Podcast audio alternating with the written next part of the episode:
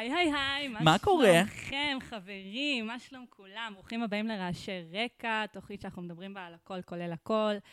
Uh, חשבתי לעשות משהו קצת אחרת, כי כל פעם שאני מתחילה את התוכנית, אני בעצם אף פעם לא מציגה את עצמי, וזה קצת דבילי כי זו התוכנית שלי, אז אני אגיד, אני אתחיל משהו חדש. בעצם, לי קוראים שיר אייזן, זה רעשי רקע, אני פתחתי את הפלטפורמה הזאת, כי בעצם חשוב לי לעלות לתקשורת, או למודע, או לחברה, או לאנשים שמקשיבים לזה, נושאים שהם לא מדוברים.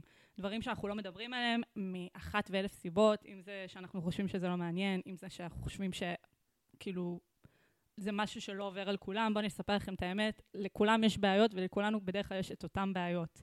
Uh, וזהו, זו הסיבה שבעצם פתחתי את הפלטפורמה הזאת, והיום יש לי אורח מאוד מאוד מיוחד, בוא תציג את עצמך. היי. אורי צירלין. שלום, שלום. האגדה. אני גדלתי עם שיר, שתדעו לכם. כן, יש לנו... ברחובות גבעתיים. וזהו, אז אני מכירה את אורי, ואז היינו יחד בכיתה בתיכון, ותמיד אורי היה בחור דעתן. כן. Um, אני חושב ש... Um, זה משהו שתמיד היה חלק משמעותי מהחיים שלי. לא, לא ידעתי איך זה יבוא לידי ביטוי בהמשך של החיים שלי. רגע, בוא תספר קודם מה אתה עושה. אוקיי. Okay. Uh, uh, אני יועץ תקשורת.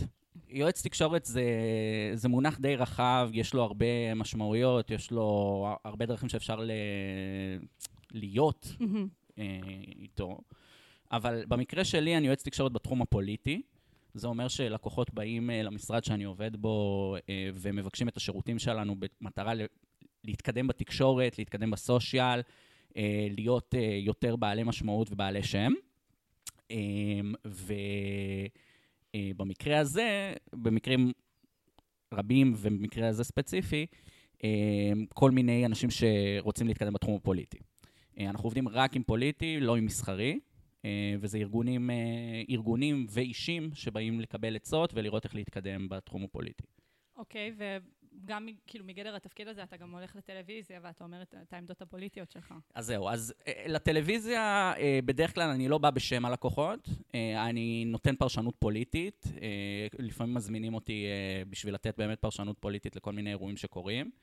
אה, אז כן, יוצא לי לפעמים לבוא גם uh, לאולפנים וכאלה. זה מטורף ש...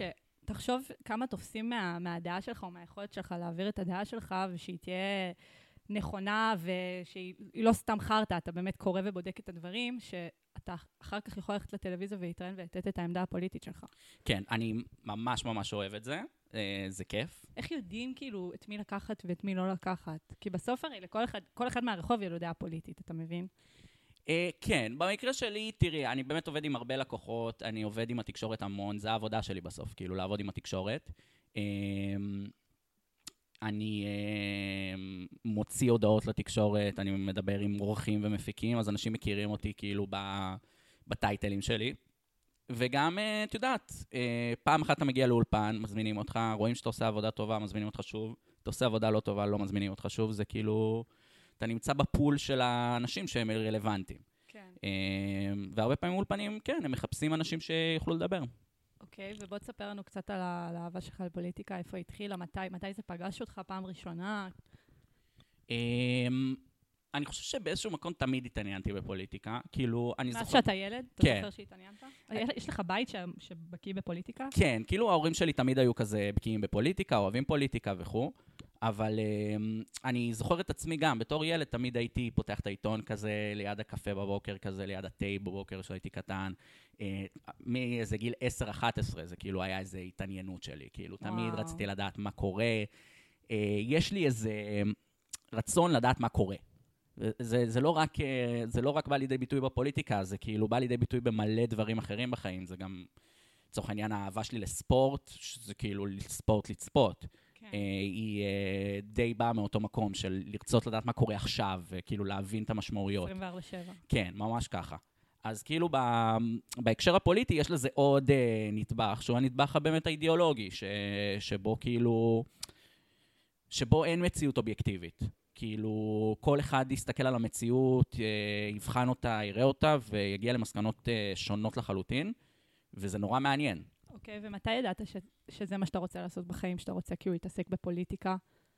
אף פעם לא באמת ידעתי את זה. כאילו, עד עכשיו אני לא יודע את זה. אבל אתה עכשיו מתעסק בזה. נכון, כאילו, תראי, בסוף כאילו יש לאנשים את החוזקות שלהם, אני מאמין בזה מאוד, ואני חושב שהחוזקות שלי הן בתחום הזה, הפוליטי, אה, ההבנה הפוליטית, ה... אה, הדרך ש, ש, ש, שבה אני כאילו אה, יודע לייעץ, יודע לעשות את העבודה הזאת של אה, ייעוץ תקשורת ודוברות. אה, אני לא יודע לכוון לך בדיוק מתי חשבתי שזה המקום שאני אגיע אליו, אני לא יודע, כאילו תמיד חשבתי שאני איזה עיתונאי אולי בכלל, או משהו כזה, אבל עכשיו, כשאני נמצא בתוך העולם הזה, אני מבין שכאילו ממש המקצוע הזה, כאילו כמו ציירו אותי כזה בתוכו, כי זה ממש אה, לכל החוזקות שלי, והחסרונות שלי אה, כמעט לא באים לידי- ביטוי שם. אתה מרגיש שלאט לאט אתה מוצא את הייעוד שלך בחיים האלה? כאילו שזה בתהליכים, או שאתה כבר מצאת את הייעוד שלך? כן, אני חושב שקודם כל, אה, כן, כאילו באיזשהו מקום כן. אה, אני מגשים את עצמי מאוד. אה, אבל אה, את יודעת, אני לא יכול לדעת מה יהיה עוד 4, 5, 6 שנים. בינתיים אני מאוד מאוד מרוצה ומאוד מאוד כיף לי. מה שטוב בתחום הזה, שאני חושבת שתמיד יצטרכו את זה. אתה מבין מה אני אומרת? כאילו, זה, זה משהו שבחיים לא, לא יצא מה, מהרלוונטיות, להיות, בן אדם ש... כי בסוף כל הזמן יש פוליטיקה, ובמדינת ישראל, ברוך השם, כל 24 שעות יש משהו קיצוני שונה, אז כאילו, אני חושבת שזה תחום שהוא תמיד יהיה רלוונטי. תמיד. כן, זה די מדהים, כי אני תמיד חושב על זה, כי אנשים אה, מדברים על מקצועות שיוחלפו על ידי רובוטים, ו- וזה... נכון. כאילו כזה מלצרות, ואפילו אה, עבודות גרפיקה וכאלה. בסוף אה, כל, מיני, כל מקצועות טבע האדם, נכון. אה, הם מקצועות שלא יוכלו להתחלף. כי זה טבע האדם. כי זה טבע האדם, ואף אחד לא יוכל, כאילו בסוף, כשאנחנו עומדים בפני משבר פוליטי ואנחנו צריכים לייעץ מה לעשות, כן. אף רובוט לא יוכל להגיד מה לעשות. הוא לא... זה לא, זה לא האירוע. כן. צריך אה, מישהו שישב רגע ויבחן מה צריך לעשות, ינסח רגע את ההצהרה, כאילו... מבינה? זה דברים שפשוט אין... אוקיי, ובוא תספר לנו קצת על העמדה הפוליטית שלך. בסוף אה, אנחנו כן מביאים פה פודקאסט שהוא איזושהי סקירה פוליטית של מה שקורה במדינה, אבל אני חושבת שאנשים אוהבים לשמוע, כאילו, ואז אחר כך להתלונן, אבל אה, זה, זה שמאלני שאחר כך אה, נתן את כל הסקירה. אז כאילו, קודם כל תיתן את העמדה, ואני כן אגיד שהפודקאסט הזה, אנחנו ננסה לתת אותו כמה שיותר ניטרלי, כי בסוף אה, המטרה של אה, לשמה קראתי לאורי פה זה שבעצם אני מרגישה שהדור שלנו לא מספיק בקיא בכלום. מה שקורה זה לא מעניין אותנו. זה הדבר האחרון שיכול לעניין הרבה אנשים, כי, כי בסוף להתעניין זה להשקיע, זה לשבת ולקרוא כל הזמן, וזה כל פעם לקרוא מושג חדש, וזה, וזה להשקיע בזמן. ואנשים יגידו, למי יש את הזמן לזה? ואני חושבת שבסוף אה, במדינה שלנו, או בעצם בכל מדינה שיש בה משטר, זה חשוב מאוד להיות בקיא בכל, בכל מה שקורה במשטר הזה, כי אנחנו אזרחים, אנחנו התגייסנו לצה"ל, אנחנו נותנים את עצמנו למדינה, אנחנו משלמים מיסים, כאילו, למי אנחנו משלמים את המיסים האלה? זה חשוב להבין את הדברים האלה בעיניי, אז בגלל זה הבאתי את אורי, שכן, כמו שאמרתי, אנחנו כן ננסה לעשות את זה כמה שיותר אובייקטיבי, כי בסוף בא לי שזה יגיע לאנשים, ולא אוטומטית שמישהו ישמע, אה, כאילו מישהו עם דעות ימניות ישמע את זה, ישר יכבה את זה, כי זה, כי זה לא המטרה, לא בא לי, כאילו, שבסוף נגיע ל, לרגע ש, שזה מגיע למאזינים, ואוטומטית אנשים ישר סוגרים את זה, כי הם אומרים, אבל זה לא, זה לא מתמצא עם הצד שלי במפה. אז שוב, נגיד את הדעות של אורי עוד רגע, אבל זה, זה הסיבה של הפודקאסט הזה. זהו, אורי. אורי, אורי, לך על זה. אורי. בוא תגיד לנו את הדעות שלך. אמ, תראי, במפה הפוליטית הישראלית, אה, אני מניח שיגדירו אותי כשמאל. אמ, אה, יש לי דעות מורכבות אה, בכל מיני נושאים. אה, הרבה פעמים אני לא נופל על ה... בדיוק איפה שהמחנה יושב, ו... אני חושבת שאי פעם אפשר באמת להיות, אתה לא יכול להיות גם ימני שלם, הוא לא תמיד יהיה בעמדות הימניות, כאילו בסוף זה בני אדם. נכון. אה, ובמקרה שלי כן, כאילו, אה, אפשר, אפשר לעבור סוגיה-סוגיה, אבל אני חושב שכאילו בטוטל, אה, אנשים הגדירו אותי כאיש שמאל. אוקיי. אה, בוא תספר לנו קצת על ה- כל מה שקורה כרגע במדינה. תקח אותנו למהפכה המשפטית, מה המשמעות שלה, על מה כולם כל הזמן מדברים בחדשות, מה זה? אוקיי, בוא, בוא, בואי קודם נעשה בריף לאיך הגענו עד הלום. יאללה, בוא נעשה. אמ, נחזור אה, כמה שנים אחורה, אה, יש לנו ממשלה בראשות אה, בנט ולפיד, לא מזמן. חשבתי שאתה לוקח אותנו ל-92, אז, ברק. אז לא, אני רק רוצה שנבין קודם את הסיטואציה הפוליטית שאנחנו נמצאים בה, ואז נבין. כאילו מה, יאללה, יאללה. איך הגענו לשם. אני בכלל עוד לא מדבר על מערכת המשפט, אני רוצה. שנבין איך הפוליטיקה הולידה את הממשלה שאנחנו נמצאים בה היום, ואז נבין כאילו במה היא מתעסקת. סבבה. אה, אז הייתה את ממשלת בנט-לפיד, היא התפרקה. מהמם. אה, היא התפרקה בגלל שהיא הייתה מורכבת מהמון סיעות שלא מאוד לא הסכימו. קשורות. בדיוק. הדבר היחיד שדי קשר אותם זה זה שהם לא היו ביבי. לא היו וה- רצו לשבת עם ביבי. בדיוק, והתנגדו עם ביבי, כן. מי לביבי. אה, ולאט לאט הממשלה הזאת התפרקה מהמון המון סיבות שקצרה היריעה מלספר כרגע. מהמם. אבל מרגע שהיא התפרקה, אה, יצאנו לבחירות נוספות. אה, ובבחירות האלה בנט לא התמודד. ולמעשה זו הייתה מערכת בחירות מאוד מאוד מאוד קשוחה. אה, הימין אה, הרגיש במידה מסוימת של צדק שאת הבחירות הקודמות גנבו לו. כן. אה, כן, שכאילו בנט לקח את הקולות שלהם, כן. שכביכול היו קולות של ימין, והקים איתם במרכאות ממשלת שמאל. אה, אז הימין היה ממש בדרייב לבחירות האלה, ויצא במספרים מאוד מאוד גדולים. אה, מספרים חריגים אפילו, למצביעי הימין. בדרך כלל השמאל יוצא במספרים יחסית גבוהים, בבחירות האלה הימין ממש ממש יצא בכ- בכוחות גדולים והצליח למלא את הקלפיות, מה שנקרא, אה, וזה הביא לניצחון משמעותי מאוד מאוד מאוד של גוש הימין. אה, גוש הימין מורכב מארבע סיעות, הליכוד, הציונות הדתית, ש"ס ויהדות התורה. בציונות הדתית יש לנו שתי סיעות בתוך הסיעה הזאת, שזה עוצמה יהודית, שזה בן גביר, והשנייה שזה הציונות הדתית, שזה סמוטריץ'. אז כאילו גם בתוך הימין יש כזה את הפיצולים האלה הקטנים. אבל הממשלה הזאת שהוקמה, היא לראשונה מזה המון המון המון שנים, ואם מסתכלים על כל ממשלות ביבי, ממשלה שהיא באמת אך ורק ימין, בלי שום גורם ממתן. זה, זה, זה הדבר החריג בממשלה הזאת. זאת אומרת, אם תסתכלי על כל הממשלות של נתניהו מ-2009, 13, 15, 19 וכו' וכו', תמיד היה, הייתה מפלגה אחת שהיא כאילו לא קשורה, מפלגת שמאל, מפלגת כן, מרכז, שממתנת אותו. איתם. נכון, כי לא היה לו מספיק, לא היה לו רוב. כן. ב-2009 זה אהוד ברק, 2013 זה לפיד. בקיצור, כל שנה היה איזה מישהו. פתאום יש ממש ממשלה של 64 מנדטים, שזה רוב מוחלט וגדול בכנסת, כן. שהיא ימנית. וזה שינוי כללי המשחק. כן. עכשיו הימין, אחרי שהוא יצא להצביע ככה בקולות גדולים, והוא אה, אה, לראשונה בעצם לא מוכן לקבל אה, פשרות. מהמם. כשאני אומר את זה, אני לא מתכוון, אני מתכוון במונח הגדול. אם ב-2009, 2013, 2019, 2015, כשביבי היה יוצא לנאום ואומר, אה, זה, לא, זה מפריע לי לעשות את המדיניות של הימין, בגלל זה אני לא יכול, בגלל ההוא, בגלל זה, בגלל הפה, כן. בגלל השם, פתאום בממשלה הזאת אין את מי להאשים. נכון. אמ, אז זה המצב הפוליטי, אוקיי? מהמם. יש 64 מנדטים מלוכדים נורא, כן. שפשוט יכולים לעשות מה שהם רוצים מבחינת האידיאולוגיה הימנית. נכון. אמ, אז עכשיו את רוצה שנדבר על המהפכה המשפטית. כן. אוקיי. כאילו, אני אתן לך שנייה את ה... את ה... את ה... את הניגוד. שאנשים אומרים, מה, כאילו, מה הבעיה שתהיה מה- מהפכה משפטית? הם בעצם אומרים, אם אנחנו בדמוקרטיה, אז זה נבחרי העם. אנחנו רוצים שמי שנבחרי העם יבחר את מי, שיהיה, מי שיהיו השופטים. ואז כאילו להיגיון של האדם הפשוט, הוא יגיד, כן, בסדר, זאת, אה, זאת פוליטיקה וככה זה קורה וזו דמוקרטיה. שמי. שהרוב, כאילו אומרים באופן הגיוני, למה שהשופטים לא ייבחרו מתוך העם? עכשיו, כמובן, כאילו, אני יודעת מה הבעייתיות הזאת, אבל בוא תסביר אתה, כאילו, מה, מה אתה חושב על כל המהפכה המשפטית? למה זאת, למה זאת בעצם בעיה? כי זאת, זאת דעתי, אני חושבת שזו דעתך, לא? קודם כל, המהפכה המשפטית היא מאוד מאוד מורכבת, והיא לא, היא לא אה, מוגבלת רק לבחירת שופטים, להבדיל ממה שהרבה אנשים אומרים. כאילו, בסוף זה, זה הגיע לסיטואציה הזאת כי כן. זו הייתה ההצבעה הראשונה. אבל צריך להבין רגע שהיחסים בין הרשויות בישראל זה משהו שיש עליו דיבור כבר שנים. אבל זה משהו שיש אותו בכל מדינה. כאילו, בכל מדינה יש הפרדת רשויות. נכון, אבל בישראל יש ויכוח אה, משמעותי על עקרון הפרדת הרשויות אצלנו. זאת אומרת, אם נגיד בארצות הברית, אה, כמעט ואין דיון ציבורי על האם הרשות המבצעת יותר חזקה מהרשות המחוקקת או מהרשות השופטת. האם...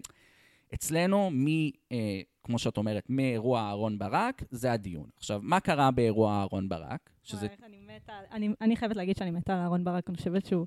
כאילו, אני למדתי ארבעה חודשים משפטים, והדבר היחיד של, שבעצם לקחתי מהמשפטים זה שהוא האבא של כולנו. כאילו, בן אדם הזה יוצא מן הכלל, הוא עד היום מרצה בבינתחומי, אני חושבת שהוא בין האנשים הכי חדים במדינה, שאני אני חושבת שהוא עשה שינויים פה במדינה אה, יותר מכל ראש ממשלה אחר במדינה הזאת. וראית את המשפט שאמרת עכשיו? שהוא עשה את השינויים הכי גדולים יותר מכל ראש ממשלה.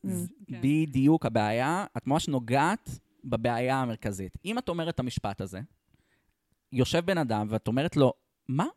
נשיא בית משפט עליון, שהוא לא נבחר על ידי אזרחי ישראל, כן. השפיע על המדינה יותר מראשי ממשלה אבל הוא השפיע לטובה. הוא הביא זכויות אדם, שנייה. שלא היו... אה, את אומרת שהוא השפיע לטובה. אנחנו נמצאים בדמוקרטיה, כן. אוקיי? בדמוקרטיה, אה, מדינה, אה, האזרחים קובעים בה מה טוב ומה לא טוב. כן. לתפיסתך, מה שאהרן ברק עשה מדהים ומושלם, אבל אני יכול למצוא לך 20-50 אנשים שיס, שיסבירו לך בצורה מאוד מאוד אינטליגנטית וטובה למה הוא הרס את המדינה. אוקיי, עכשיו, ההבדל בין אהרן ברק לבין ראש ממשלה, הוא Mhm. שאת ראש הממשלה את יכולה להחליף. כן. ואת אהרן ברק לא יכולת אפשר להחליף. כן. ומה שקרה ב-92, לפי התפיסה של uh, הרבה מאוד uh, אנשים בישראל, זה שבית המשפט העליון, מכורח החלטה של הכנסת, זה חשוב להגיד את זה, הכנסת הסמיכה אותו לעשות את זה, לקח על, עצמה, על עצמו הרבה מאוד סמכויות שיפוטיות שמשפיעות uh, גם על חקיקה וגם על מינויים בישראל. מה הכוונה? בשנת 92 חוקק בכנסת חוק כבוד האדם וחירותו, אוקיי? חוק מדהים. חוק מאוד מאוד חשוב. נכון. Uh, הוא חשוב כי הוא למעשה יריית הפתיחה למה שאנחנו קוראים האקטיביזם השיפוטי. אני, אני רוצה לתת שנייה נקודה. הרי, מה שפתח את כל החוקים האלה זה היה אה, בנק מזרחי. פסק נכון. דין בנק, בנק מזרחי. ששם הם היו לטובת הבנק, השופטים שפטו לטובת הבנק. זה לא שהם לקחו איזושהי החלטה ואמרו לחקלאים, לא, אתם אה, כאילו, זה נלך על דרך אה, סוציאליסטית, לא, הם הלכו על דרך קפיטליסטית. והם לא הלכו בדרך השמאל, כאילו, יש... שזה מה שמפריע לי, שאנשים אה, לא מבינים. אתה מבין שדווקא אז השופטים הלכו לדרך שהיא קפיטליסטית ימנית, אתה מבין? כן, בישראל יש uh, פער משמעותי בין uh, מה שנקרא שמאל וימין בעולם לבין משהו שמאל וימין בישראל. זו סוגיה אחרת ושונה לגמרי שצריך לדבר איתה. הרבה ימין בישראל הוא לא ימין קפיטליסטי. ש"ס היא ממש לא ימין קפיטליסטי, חלקים גדולים מאוד בליכוד הוא לא ימין קפיטליסטי, ודווקא בשמאל יש הרבה מאוד גורמים קפיטליסטים, יאיר לפיד, גנץ אפילו, ליברמן, אנחנו כמובן יודעים. זאת אומרת, בישראל החלוקה הפוליטית לכלכלה היא שונה מאוד. אמ, אבל במקרה הזה של, בנק, של אה, פסק דין מזרחי וכל מה שקרה אחרי זה, פסק דין, דין מזרחי הוא רק הסימפטום.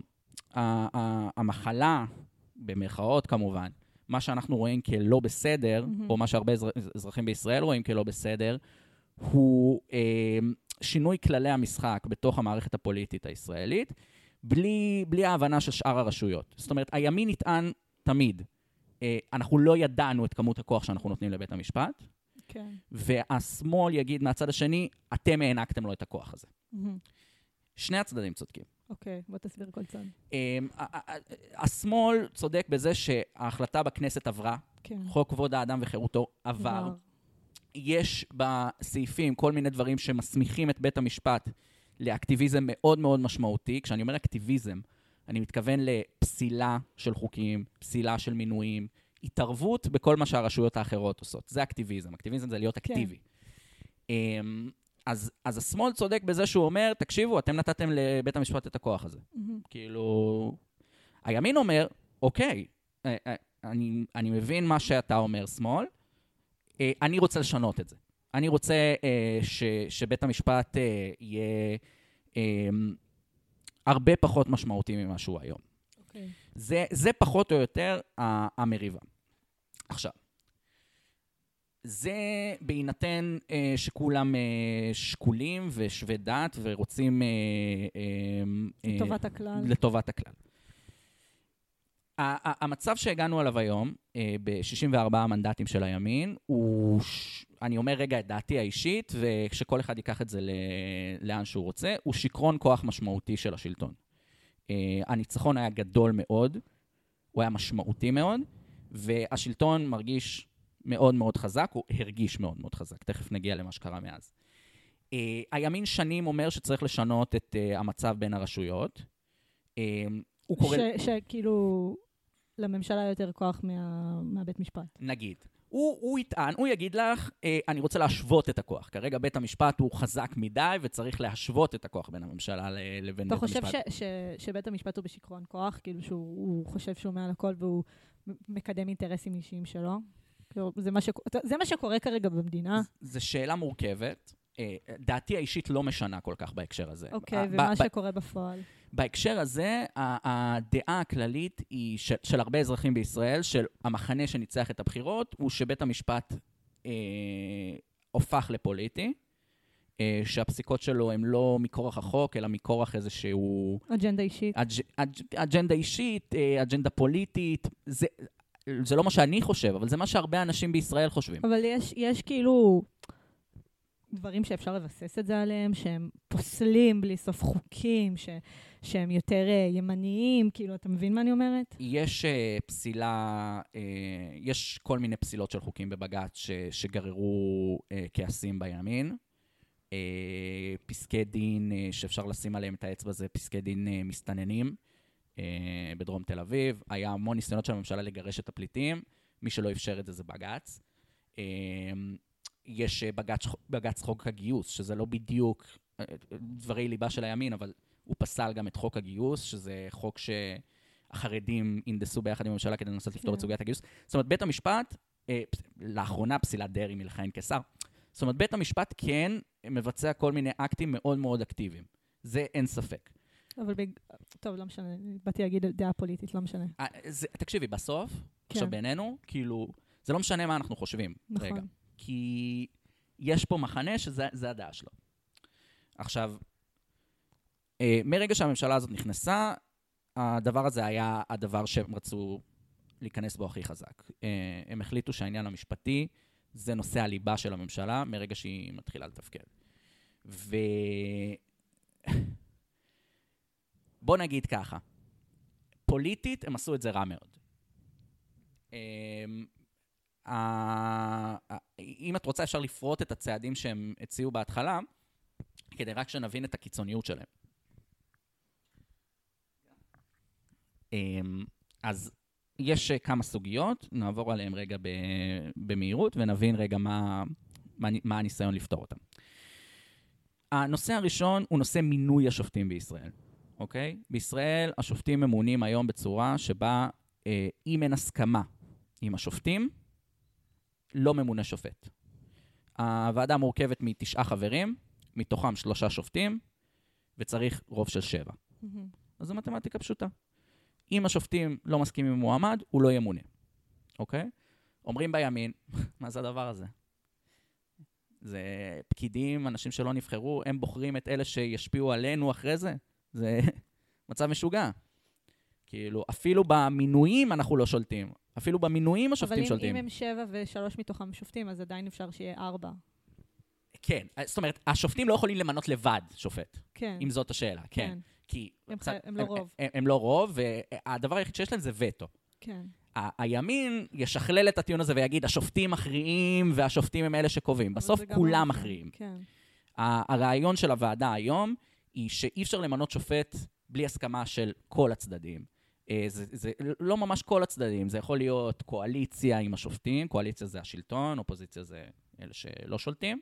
זה יכול להיות קואליציה עם השופטים, זה יכול להיות אופוזיציה עם קואליציה ועם עוד גורם. האמת שזה לא יכול להיות כי צריך את השופטים, אבל בכל אופן, אתה צריך הסכמה מאוד מאוד רחבה. כן. השינוי שמציעה הקואליציה בוועדה לבחירה שופ... לבחירת שופטים, השינוי שהיא הציעה, היא שלקואליציה תהיה בלעדיות בבחירה של השופטים. מה זה אומר? זה אומר שרוב, שיהיה רוב קואליציוני בוועדה לבחירת שופטים, וזה אומר שהקואליציה תמנה לבד את השופטים. טם טם טם. אה, בדיוק. זה מצב שהוא, ח... שהוא לא טוב מהצד השני. כן. זאת אומרת, אה, מהצד של שמאל. כן, זה, זה, זה, זה פשוט, אה, כן, זה, זה, זה מצב, אה, בואי נגיד שבאמת... אבל גם מהצד של ימין, כאילו, אני חושבת שבסוף אנשים לא מבינים שלא משנה, כאילו, בסוף יכולה לעבוד ממשלה שמאלנית, ואז עוד פעם לא יהיה להם רוב בקואליציוני. זה בדיוק, זו שאלה קשה. תראי, הימין גם נמצא באיזושהי מין מחשבה שהוא שולט לנצח, כן, זהו. שהוא לא לנצח יצליחו ישלוט, להחליף הם אותנו, תמיד אז יהיו ברוב. עכשיו, כן. כן. אה, יכול להיות שזה גם המקרה. יכול להיות. אה, זה גם לא פרשנות פוליטית כזאת גרועה. כן. אבל אה, בכל אופן, השינוי הזה ש, ש, של הוועדה, הוא, הוא אומר בעצם קואליציה, שלטון. קואליציה זו מילה יפה לשלטון הנוכחי. כן. אבל בסוף זה השלטון קובע מי השופטים שלו. וזה לא טוב. כאילו, באמת, ברמה... יש אנשים שמסכימים עם זה. אני באופן אישי חושב שזה לא טוב, ואני חושב שרוב אזרחי ישראל, לפי הסקרים, אה, מסכימים עם העמדה שזה לא טוב. אה, אפשר לפרוט על המון בעיות שיכול להיות לי- להיווצר ממצב כזה.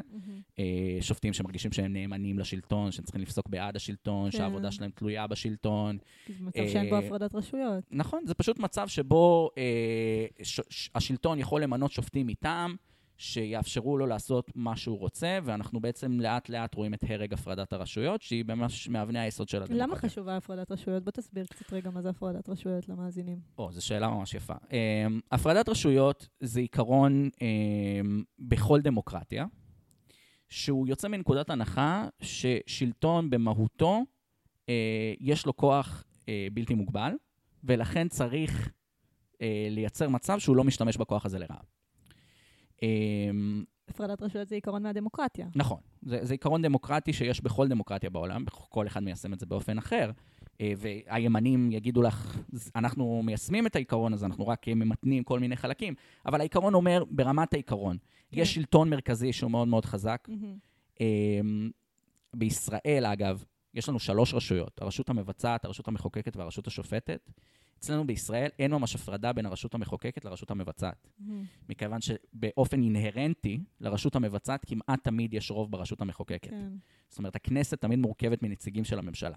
אז כבר מההתחלה אנחנו בעמדת חיסרון, כי הפרדת הרשויות לא... אין שם, כן. כן, אין לנו, נגיד בארצות הברית, שימי לב, יש הרבה פעמים סנאט ובית נבחרים שהוא לעומתי לשלטון. כן. זאת אומרת, הסנאט וה... ובית הנבחרים הם דמוקרטים והנשיא הוא רפובליקאי. בישראל כמעט ואין מצב כזה. כי אי... הממשלה לא יכולה לנהל את ממשלה עם כנסת, אה, עם כנסת אה, שהיא לעומתית אליה. אז כבר אנחנו בנקודת חיסרון. כי כן. אין לנו הפרדת רשויות בין שתי רשויות. ועכשיו הרשות השלישית, שהיא הרשות השופטת, שהטלת ההגבלות שלה על הממשלה ועל הכנסת כמובן, בעיקר על הכנסת, לא על הממשלה דווקא, אה, עכשיו גם היא מותקפת. מהמם. אז יגידו אלה שיגידו, אמ, פגיעה נוספת בהפרדת הרשויות בישראל, שהיא גם ככה כבר לא מדהימה, אה, תגרור אותנו למצב שבו אנחנו כבר לא בדיוק דמוקרטיה.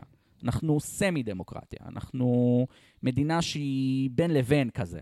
אה, אפשר לתת דוגמאות למדינות ש... פולין. ש... נכון, פולין, הונגריה, כל מיני מדינות שהעולם והתקשורת, וגם בישראל, אנחנו יודעים שהם הידרדרו. זאת אומרת, עם דמוקרטיה, הם כבר לא דמוקרטיה מלאה, הם כבר לא דמוקרטיה אמיתית. הם כבר דמוקרטיה שיש בה יותר מדי בעיות. אמ, אז זה, זה עקרון הפרדת הרשויות. אוקיי, ובוא תיקח אותנו קצת סטינו מהנושא של ה... שמה שהממשלה הזאת בעצם לאט לאט ניסתה לעשות. אז דיברנו על המינוי שופטים, כן. שזה הדבר הראשון. בעצם הממשלה רוצה להיות הממנה הבלעדית של השופטים, וזה אומר ש... יהיו שופטים ש... שמתאימים ש... להם. שמתאימים לשלטון, כן, ברמה הכי פשוטה שיש. זו הצעת החוק שהגיעה לכנסת לפני יומיים. מהמם. אה, שהכנסת קובע, אה, שהכנסת ממנה שופט ונשיא בית משפט עליון. זה כאילו היה הצעת חוק. מהמם. ועל זה נשרפו רחובות ישראל. זו הייתה ההצעה הראשונה שהייתה אמורה לעבור בכנסת לפני שבוע, כן. ונעצרה על ידי נתניהו בנאום אה, שהוא עצר את החקיקה. אבל זה לא כל הרפורמה. הרפורמה מורכבת מעוד שני אה, נושאים חשובים. כן. הראשון הוא פסקת ההתגברות. כן, מילה, משהו שעולה הרבה הרבה הרבה. נכון. פסקת ההתגברות היא תוספת אה, כוח לשלטון על פני בית המשפט. מה אומרת... בית המשפט יש את פסקת ההגבלה. כן. מה, מה אומרת פסקת ההתגברות? פס... בבקשה. לא, אתה תסביר אתה, אוקיי. תסביר אתה. אה, פסקת ההתגברות אומרת דבר מאוד פשוט. אם בית המשפט פוסל חוק, לצורך העניין חוקקת חוק, בית המשפט אומר, הוא אה, נוגד את אה, כבוד האדם וחירותו. אז אה, החוק מבוטל, אבל לכנסת יש אופציה לחוקק מה שנקרא פסקת התגברות. התגברות מהמילה להתגבר כן. על בית המשפט. כן. ובהצעה של הממשלה הנוכחית, רוב של 61 מתגבר על בית המשפט. אז בעצם פסקת ההתגברות, אה, משת, מש, כאילו, היא מעל פסקת ההגבלה. כאילו, ההגבלה זה בעצם להגביל את הכנסת, ואז אה, הכנסת אומרת, לא, יש לנו את פסקת ההתגברות. בדיוק. פסקת כן. ההתגברות אומרת, אה, אני ב-61 מנדטים, שזה רוב, בסוף זה הרוב היחיד בכנסת, כן. כי אם יש לך, אם... זה לא מדויק, כי אפשר ממשלת מיעוט, אבל בסוף 61 זה הרוב המוחלט הכי נמוך שיש. כן, שזה לא עכשיו אה, 80. נכון. כן. אה, 61 מנדטים, אתה מתגבר על אה, פסיקת בג"ץ. בנוסף, עוד הגבלה על השופטים שנמצאת בתוך הדבר הזה, היא שפסילת חוק תיעשה רק ממספר מסוים של אנשים בתוך בית המשפט. לדוגמה, אמ, הדבר הראשון שאמרו זה שיהיו, שפסילת חוק ת, תהיה רק בסגל של 12 שופטים. אין יותר פסילת חוק של שלושה, חמישה, שבעה, לא. דבר מלא. ובתוך ה-12 שופטים האלה, צריך שתהיה פסילה של רוב גדול. אה, עוד, לא הגע, עוד לא הגענו לדברים הסופיים, אבל זה ברמת ה-9, 10, 11, 12. זאת אומרת, 8 לא מספיק, 7 לא מספיק. צריך ממש רוב משמעותי. כן. עכשיו, בנוסף לזה, גם אם הם כבר פוסלים 11 מ-12, 12 מ-12, הכנסת יכולה להתגבר ב-61. זאת אומרת, זה ממש עיקור כל, אה, כל כוח שיש לבית המשפט. כן. בפועל זה אומר, הכנסת יכולה להתגבר על כל דבר שבית המשפט מחליט, מהמם. אמ, ובית המשפט הופך להיות בפועל כמין גוף מייע- מייעץ, ב- בהכי כמו אמיתי. שהוא נטול כוח. נכון. כן. כי בעצם כל ביטול חוק שלו אה, חוזר חזרה חוזר לכנסת, חזרה. ש... והכנסת יכולה לבטל כן. אותו. אה, ו- ו- ו- ו- ועכשיו צריך גם להוסיף לזה, כי כל אחת מההצעות האלה נראית מטורפת, ואז כששמים את כולם במקביל, אז את מבינה שמה שקורה זה שהממשלה ממנה שופטים, כן. השופטים האלה בח- בלאו הכי כנראה לא יפסקו נגדה, אבל אם כבר אם יפסקו כן- נגדה, הם צריכים לפסוק ב-12 מתוך 12, או 11 מתוך 12, או 10 מתוך 12, וגם גם אם הם כבר עשו את זה, אז הכנסת יכולה ברוב להתגבר של עליהם. 61. ברוב של 61, שזה בדרך כלל שזה. לא רוב כזה קשה שזה לא להגיע רוב, אליו. בדיוק. זה, זה בדרך כלל רוב של ממשלה. זאת אומרת, כן. הממשלה הנוכחית היא ממשלה של 64 מנדטים. אין סיבה שהם לא יגיעו ל-61. כן. אז, אז בפועל, כמו שאת רואה, תראי, דיברנו, לפני כן, כשדיברתי על הרשות השופטת, היה לי מאוד חשוב להראות שכן יש בעיה ברשות השופטת. יש בעיה. לא מכחישים את זה. אני חושב שיש קונצנזוס, כשאנחנו מדברים על קונצנזוסים, יש קונצנזוס בחברה הישראלית שמערכת המשפט נמצאת בבעיה, שהיא קצת יותר מדי בישראל. ה- הימין החליט לקחת את הקונצנזוס הזה ולנסות לייצר לעצמו שלטון ממש ללא הגבלה. כן. אה, זו, זו, זו ההצעה כרגע, מהמם. בפועל. כי בשביל מה שתהיה לך מערכת משפט, אם אתה באמת, אין, אין, אין שום התייחסות ל, ל, לפסיקות שלה. כן. אז, אז, אז על זה הריב. אוקיי. כאילו- ומה מה אתה חושב שיכול להיות ה... כאילו, הפתרון? כי אתה אומר שכן, יש איזשהו אקטיביזם מאוד גדול של המערכת המשפט, אבל אי אפשר שיהיה אקטיביזם מאוד של המערכת, של המערכת המ- המבצעת, הרשות המבצעת. אז מה כאילו, מה, מה הפתרון? אוקיי. אה, קודם כל, יש, יש, יש את הפתרון של כל אחד. כאילו, ברור, כל אחד יושב מה, בביתו מה, איך, ואומר איך הפתרון. כמדינה, כי אני, כשאני אומרת פתרון, אני לא מתכוונת הפתרון האישי של אורי צירלין, אני מתכוונת איך בסוף תוכל להיות לנו במדינה דמוקרטית, מלאה, שהכל מבוצע עם uh, הפרדת רשויות, שאין uh, כוחנות לאף אחד, כאילו, איך אפשר להגיע לזה? תראי, השאלה הזאת היא באמת הסוד של כל, של, של כל הפוליטיקה. וזו שאלה מדהימה, כי היא מדגימה בדיוק למה אני כל כך אוהב את המקצוע הזה. איך אני אוהבת שאומרים שיש לי שאלות מדהימות. כן, כי שתביני, אם את תשבי עכשיו עם בן אדם אחר, שהוא לא אני, או עוד שלושה אנשים שהם לא אחרים, כל אחד יענה לך, תקשיבי, המדינה, כדי שהיא תהיה דמוקרטית, צריך להעביר את הרפורמה. זה הדרך היחידה להחזיר את האיזון, זה הדרך היחידה להפוך לדמוקרטיה. שבן אדם שלישי יגיד, הדרך היחידה זה לתת עוד סמכויות לבית המשפט. שהוא ידע לפסוק, להגביל יותר את, המ- את השלטון. זאת אומרת, אין פה, אין פה איזו נוסחה שהיא מדויקת, וכל אחד יש לו את הדעות שלו. אמ, בסוף צריך במבט האובייקטיבי להסתכל על פלוסים ומינוסים. בעיניי, אמ, אבל כנראה לא בעיני כל הישראלים, השיטה הנוכחית היא לא נוראית, אבל אני רואה בה בעיות. אמ, וכמו בכל שיטה אחרת, אני רואה את הדרכים לפתור את הבעיות האלה. זאת אומרת, אני יכול לתת דוגמה מה, מהדעה האישית שלי, ש, ש, שפסקת התגברות בעיניי היא לא רעיון גרוע, פשוט לא ב-61. ברוב גדול יותר. כן, ברוב כן. הרבה יותר גדול. זאת אומרת, באזור ה-75, 80, 81. אולי 70, לראות את המשא ומתן. למה אני אומר את זה? ואני אתן את ההסבר. אם יש קונצנזוס כל כך גדול בנבחרי העם, כן. זה אומר שיש קונצנזוס גדול בעם עצמו, כי אנחנו בוחרים את נבחרינו, ולכן אין מה לעשות. זה, זה המצב. גם אם בית המשפט לא, מס, לא, לא מסכים עם הסיטואציה, אה, הגענו למצב שרוב מוחלט וגדול בעם כבר מסכים עם זה. עכשיו, זה לא רלוונטי לסיטואציה של 61, כי מהמם. 61 זה הרוב הכי קטן שיש, והוא בעיניי, בעיניי הוא לא מספיק פשוט. מה, יש לי שאלה, מה אתה חושב כרגע על, ה, על המצב המנטלי של ביבי? כי הרי רואים שמשהו בו לא לאט לאט, כאילו, לא יודעת, מאיך- שאני רואה את זה, הוא נראה, נראה הרבה פחות טוב, הוא נראה חיוור, הוא נראה אפור, כאילו, זה משהו שם לא, לא תקין. גם בהסת- בהסתמך על זה שלא יודעת, לפני כמה שנים, מתי זה היה הרעיון הזה שהוא אמר שהוא בעד איך שקורה כל המערכת המשפט, ושהוא בחיים לא בעד לעשות את מה, ש, מה שהוא כרגע עושה, אז כאילו...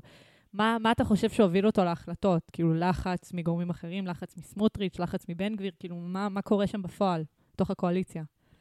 אה, טוב, יש לזה כמה סיבות. אה, כל אחד, שוב פעם, זה פוליטיקה, אז כל אחד יענה לך משהו אחר. כן. אבל אה, ברמה הכי פרקטית, היו כמה דברים שהשתנו בין נתניהו גרסת 2009-2013 לנתניהו גרסת 2023.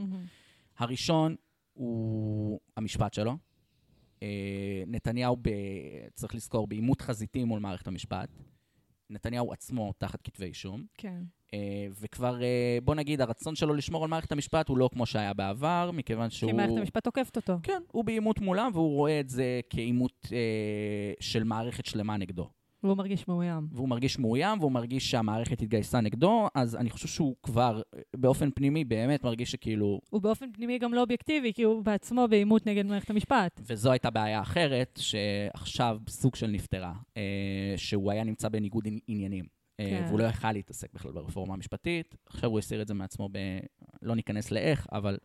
זאת אומרת, כל השלושה חודשים האלה, כביכול, הוא לא היה אמור להתעסק ברפורמה המשפטית. כמובן שאנחנו יודעים שהוא כן התעסק, אבל זה לא משנה. Uh, הדבר השני שהשפיע עליו מאוד זה התערבות מבית.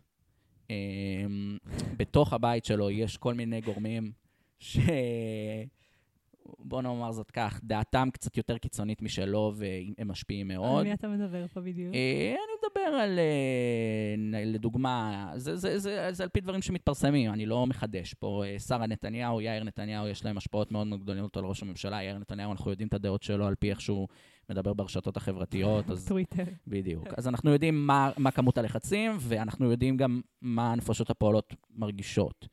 אה, והדבר השלישי הוא באמת שיש לו לחץ פוליטי אמיתי. זאת אומרת, עם כל הממשלות האחרות שהוא עשה מאז ווטאבר, אה, היו אה, ממשלות שהיה בהן גורם ממתן, שתמיד היה אפשר להאשים אותו, כביכול.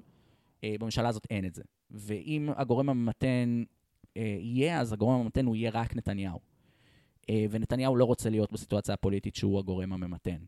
אה, הוא רוצה להצטייר כימין, חזק, משמעותי וכו' וכו' וכו', כן. ובקואליציה הזאת פשוט אי אפשר. אה, והוא אה, באיזשהו מקום נגרר לתוך הסיטואציה הזאת, על אף שהוא אה, כן לטעמי שינה את דעתו על מערכת המשפט, אבל הוא בטח לא אה, דמיין שכך תראה המדינה שלושה חודשים אחרי חזרה שלו לשלטון. כן. וזו התקלה המשמעותית ביותר של הקואליציה הזאת. אתה חושב שאיפשהו בפנים, יכול להיות שהוא לא בהכרח באמת מסכים, אבל הוא רואה מה רוב העם רוצה, והוא רואה את מי שרוב רוב מי שיושב איתו, שהם אנשים יותר קיצוניים ממנו, אז שהוא לא יכול באמת עכשיו ללכת נגדם, כי אולי הוא פוחד מהעתיד שהם לא ישבו איתו שוב. כן, נתניהו נמצא בסיטואציה אה, קשה, אני חושב שמבחינתו, אה, אם הוא היה יכול, הוא היה מבטל כל שינוי במערכת המשפט. כן. זה לא הדבר שלשמו הוא נבחר, זה לא, מבחינתו. הוא רואה את הכהונה הזאת ככהונה שבה אה, הוא מ, מסיים את הוויכוח על המדיניות הגדולה שלו, הוא רוצה להיות מדינאי גדול, הוא רוצה להיות זה שיחזיר... זהו, זה הורס לו את זה, זה שם לו מקל בגלגלים, בדיוק. כל, ה, כל הסיפור הזה. תחשוב שכאילו, כל מה, ש- איך שהוא מצטייר עכשיו ב- בכל העולם, זה חרא, חרא גדול, כאילו, בארצות הברית, ש, שהיא בין השת"פים הכי גדולים של מדינת ישראל. כאילו, רואים אותנו כאיזושהי מדינה חולת אה, כוח, שביבי הוא חולה כוח, ואני בטוחה שזה לא מה שהוא מאחל לעצמו. זה לגמרי לא מה שהוא מאחל לעצמו, וזה אפילו הפוך ממה שהוא מאחל לעצמו. כן. כאילו, הוא נכנס לבעיה אה, רצינית, כי הרפורמה המשפטית וכל הדברים שנגזרים ממנה פוגעים במה שהוא באמת היה רוצה לעשות. מה שהוא היה רוצה לעשות בסוף, כן. זה להביא את ישראל למעמד בינלאומי מאוד מאוד מאוד גבוה, לקצור את הפירות של העבודה קשה שהוא עשה במשך שנים, ואולי אפילו לזכות באיזה פרס נובל קטן. יואו.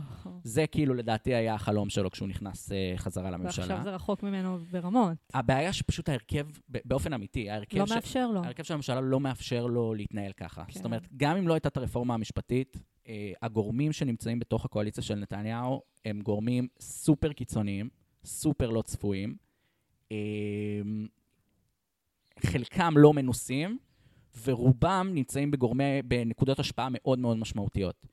ולכן אה, נתניהו מוצא את עצמו שלושה חודשים פנימה, בתוך ממשלה שהוא מאוד מאוד לא נהנה בה. כאילו זה מצחיק, כי במשך איזה ארבע, חמש מערכות בחירות דיברנו על המספר הזה 61, שנתניהו השיג 61, הכוונה ל-61 עם הגוש שלו. אז הנה, הוא השיג 64 עם הגוש שלו, וזה כאילו הממשלה הכי גרועה שהוא יכל לדמיין. ברור.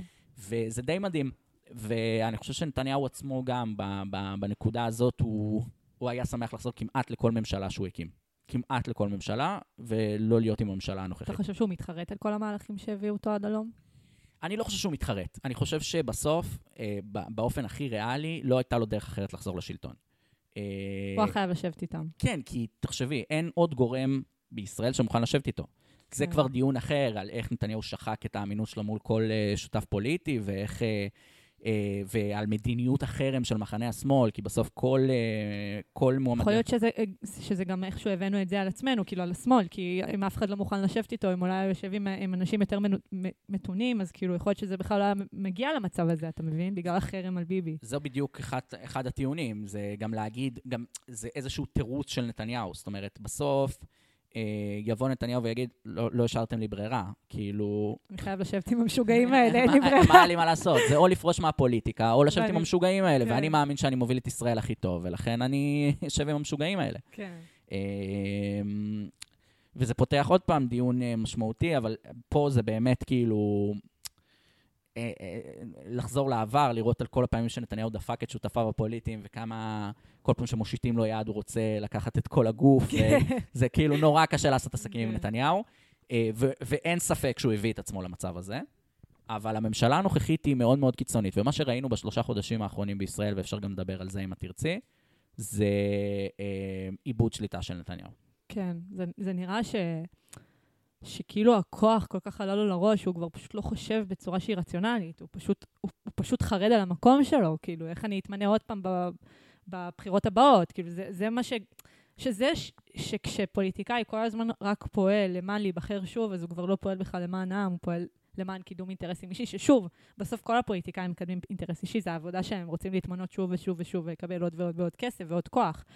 אבל כשמישהו נבחר שוב ושוב ושוב, אז הוא כבר לא רואה ממש את, ה, את הטוב של המדינה, הוא לא רואה את זה מול העיניים, הוא רואה עוד פעם את איך אני מתקדם שוב פעם, ואיך אני מקבל את האמון של רוב האזרחים. ו, ובנוסף לזה, תחשבי, באמת, ב, ב, בנושא הכי פשוט, תחשבי שאת, אה, אני אתן לך דוגמה, לא יודע, מה, מה את נהנית לעשות? מה, מה הדבר שממש כיף לך לעשות? אמ, אני אוהבת לאכול במסעדות, אוקיי. אוכל נ, טעים. יפה. אז נגיד עכשיו את הולכת למסעדת משלן אוקיי, של 20 כוכבים, סבבה? אוקיי, ואת יודעת שמצפה לך ארוחה מדהימה, כן. אוקיי? נכון, את תהיי ממש ממש, תתרגשי לקראת זה, את תגידי, וואי, אני לקראת אירוע גדול, אני הרווחתי את זה, אני הולכת ליהנות עכשיו, אני באמת באופוריה מטורפת. כן, ככה הממשלה הרגישה אחרי הבחירות. כן, הולכים- שהכל קטן עליהם, הכל קטן עליהם. ובאמת, באמת, באופן הכי ריאלי ואמיתי, זה תחושה הגיונית. כן, כי הממשלה הזאת, שהיא נבחרה אחרי חמש מערכות בחירות שבהן לא באמת הייתה הכרעה, זאת אומרת, הגושים כל הזמן היו במצב של או תיקו, או כן. ניצחון קטן מדי, או משהו שלא מאפשר הקמה של ממשלה. שלא היה יציבות. בדיוק. פתאום יש לנו גוש שלם שמנצח את הבחירות, וזה לא מנצח 61, זה לא מנצח 62, זה לא מנצח 63, זה מנצח 64. זה כאילו תוצאה כן. שבאמת, בחלומות הכי ורודים, לא היה אפשר לחשוב. היה אי פעם כאילו כזאת מערכת בחירות שבעצם היו 64 אי פעם במדינת ישראל? במדינת ישראל, אה, כן, ברור, אה, כאילו, היו מערכות בחירות שבהן אה, היה, הייתה ממשלה מאוד מאוד גדולה ורחבה. היו, היו אה, אה, גושים מאוד מאוד גדולים בישראל. הפעם יותר מ-64? ממשלות? כן. כן. היו ממשלות מאוד מאוד רחבות. תראי, אפשר, לח... ממשלות אחדות לצורך העניין שהיו בישראל, הם היו ממשלות של 80-85 מנדטים, כן, מהסיבה הפשוטה ששתי המפלגות הגדולות משתפות פעולה. כן. תחשבי שביבי היה יושב עם יאיר לפיד, כן. ויושב עם גנץ, ויושב עם ליברמן, ויושב עם ש"ס ועם יהדות התורה, וכולם לי, ש... ביחד. נראה לי שזה מה שהוא היה מעדיף בעיקרון. בעיקרון כן. אין ספק, היום אני משוכנע שנתניהו היה מעדיף לשבת עם uh, לפיד, גנץ, ליברמן, מאשר לפ- מה שקורה לו כרגע בגוש, אה, למרות שאז באמת היה לו פחות שליטה פוליטית. הבעיה, מה שקורה עכשיו, זה אה, מה שקרה עד עצירת החקיקה, כן. זה שבשבוע הראשון של הממשלה, מה שהצגתי לך, התוכנית הזו המשפטית, כן. הוצגה על ידי שר המשפטים של מדינת ישראל, יריב לוין. כן. והיא הוצגה ממש שבוע לאחר הקמת הממשלה. זאת אומרת, זה ממש היה... אה, אה, דוח לעניינים. כן, זה היה ממש... אה, כן. זה היה הכיוון, לשם אנחנו הולכים. לשם אנחנו הולכים. ומרגע שהדבר הזה קרה, אה, אני חושב שממשלת ישראל לא הייתה ערוכה לכמות ההתנגדות הציבורית שתקום לה. וואו. אה, והדור הזה, שדיברנו על זה קצת לפני הפודקאסט, הדור הזה שהרגישו קצת מנומנם, ושהוא אה, לא כל כך מתעסק בפוליטיקה. ושהוא זה, אה, נלחם על המדינה שלו, כן. ממש. ואת יודעת, אה, הרבה אנשים אמרו, הם לא יודעים בכלל על מה הם מפגינים, הם לא יודעים עכשיו פה, הם לא יודעים עכשיו שם, אבל ברגש, הם יודעים על מה הם נלחמים. נכון, זה מאוד אמוציונלי. כאילו, לא בהכרח... כל מי שאתה רואה עכשיו הולך להפגנות, תשאל אותו ותשאל אותו על אה, פסקת ההתגברות או על אה, פסק דין בנק מזרחי, הוא לא בהכרח ידע להגיד לך פרטים מדויקים, אבל זה כאילו משהו שבוער מבפנים של תחושת אי צדק. נכון. ולמחאה הזאת התלוותה, התלוותה גם קמפיין, התלווה קמפיין ציבורי מאוד מאוד גדול ומאוד מאוד משמעותי, ש, ש, שהתנגד ל, ל, למהפכה המשפטית הזאת. Um, עכשיו, צריך להבין, ושוב פעם, השני, שני הצדדים קצת לא מבינים את זה. וחשוב לשים על זה את האצבע, וחשוב להדגיש את זה. כן. לשני הצדדים זה נורא נורא נורא חשוב. הימין, מדברת על, הימין מדבר על מערכת המשפט מלפני לפחות 20-30 שנה. הוא רוצה את השינויים האלה כבר שנים אני לא, ארוכות. אני לא ידעתי שזה היה בדיון הציבורי לפני 20 שנה. כן, כי ה- בסוף הדיון הציבורי של, שלי ושלך ושל הרבה מאוד אנשים שגרים במרכז, הוא שונה מהדיון הציבורי שקורה ב... אני רוצה לתת לדוגמה הזאת יותר את בית אל, יצהר, לא יצהר, בית אל וכל מיני... פריפריות, כן, אבל דווקא יותר בהתנחלויות. כן. כאילו, זה באמת אה, משהו שכאילו, אה, הקרע בין מערכת המשפט לבין אה, חלקים גדולים בציבור, אפשר להחזיר אותו להתנתקות. אה, זה אמנם אה, משהו שעשתה ממשלת ימין, אבל איך שמערכת המשפט התייחסה אז למפגינים, למפונים עצמם. כן, שזלזלו בהם. כן, כאילו מערכת המשפט, הימין יגיד לך, תקשיבו, מערכת המשפט תמיד דיברה איך אנחנו מתייחסים למיעוטים, ואיך אנחנו זה ופה ושם, ואז ברגע האמת, שאנחנו היינו מיעוט, כן. הם פשוט לא הגנו עלינו, ולהפך, הצטרפו לשלטון. פגעו ב- בזכויות אדם. כן, הם מאוד- הצטרפו- מאוד גדולות. בדיוק, הם הצטרפו לשלטון במתקפה נגדנו, אז כן. למה שנסמוך עליהם? הם לא מגינים עלינו, אז למה צריך אותם בכלל? אמ, ובסוף זה, כמו שאמרתי לך, האנשים האמוציונליים שיוצאים לרחוב, אז גם מהצד השני יש אנשים אמוציונליים. גם מהצד השני היו 130, 140 אלף מפגינים נגד ההתנתקות, שהיום דעתם לא השתנתה. כן. על מערכת המשפט. אמ, ולכן מה שקורה ברחובות זה תגובה טבעית למה שעושה הממשלה, שהיא באמת מושכת את החבל יותר מדי, אבל צריך להבין, החבל של הצד השני גם לא מוגבל. בסוף השלטון פה הוא ימני, אמ, הוא נחוש, גם עכשיו, גם עדיין, להמשיך ולעשות איזושהי, איזשהו שינוי במערכת המשפט. אנחנו מדברים בתקופה שבה יש הידברות בבית הנשיא, הידברות, אמ, שזה כאילו הניסיון להגיע לאיזושהי פשרה בין כל הסיעות של הכנסת כדי להעביר חקיקה רחבה. כן. אמ, אבל אי אפשר לדעת מה יהיה. ואם עוד חודש אה, הקואליציה תחליט אה, אה, להעביר את החקיקה בדיוק כמו שהיא, אנחנו נחזור לאותה נקודה. אתה חושב שיש כוח בעצם ל- לכל ההפגנות האלה? לכל האזרחים שיוצאים? אתה חושב שזה באמת יכול להשפיע? ברמה הפרקטית זה השפיע. נכון. אה, בלי, בלי המחאה ובלי צעדי המחאה, החקיקה הזאת הייתה עוברת כמו שהיא. למה בעצם היא השפיעה? כאילו, הרי בסוף אפשר להגיד, כאילו, יכול להגיד אה, על הזין, כאילו, שעכשיו יש 200 אלף מפגינים בחוץ, וזה, כאילו, למה, למה זה מה שהשפיע? למה? תראי, אה, בוא- בואי נחלק את זה לשני חלקים.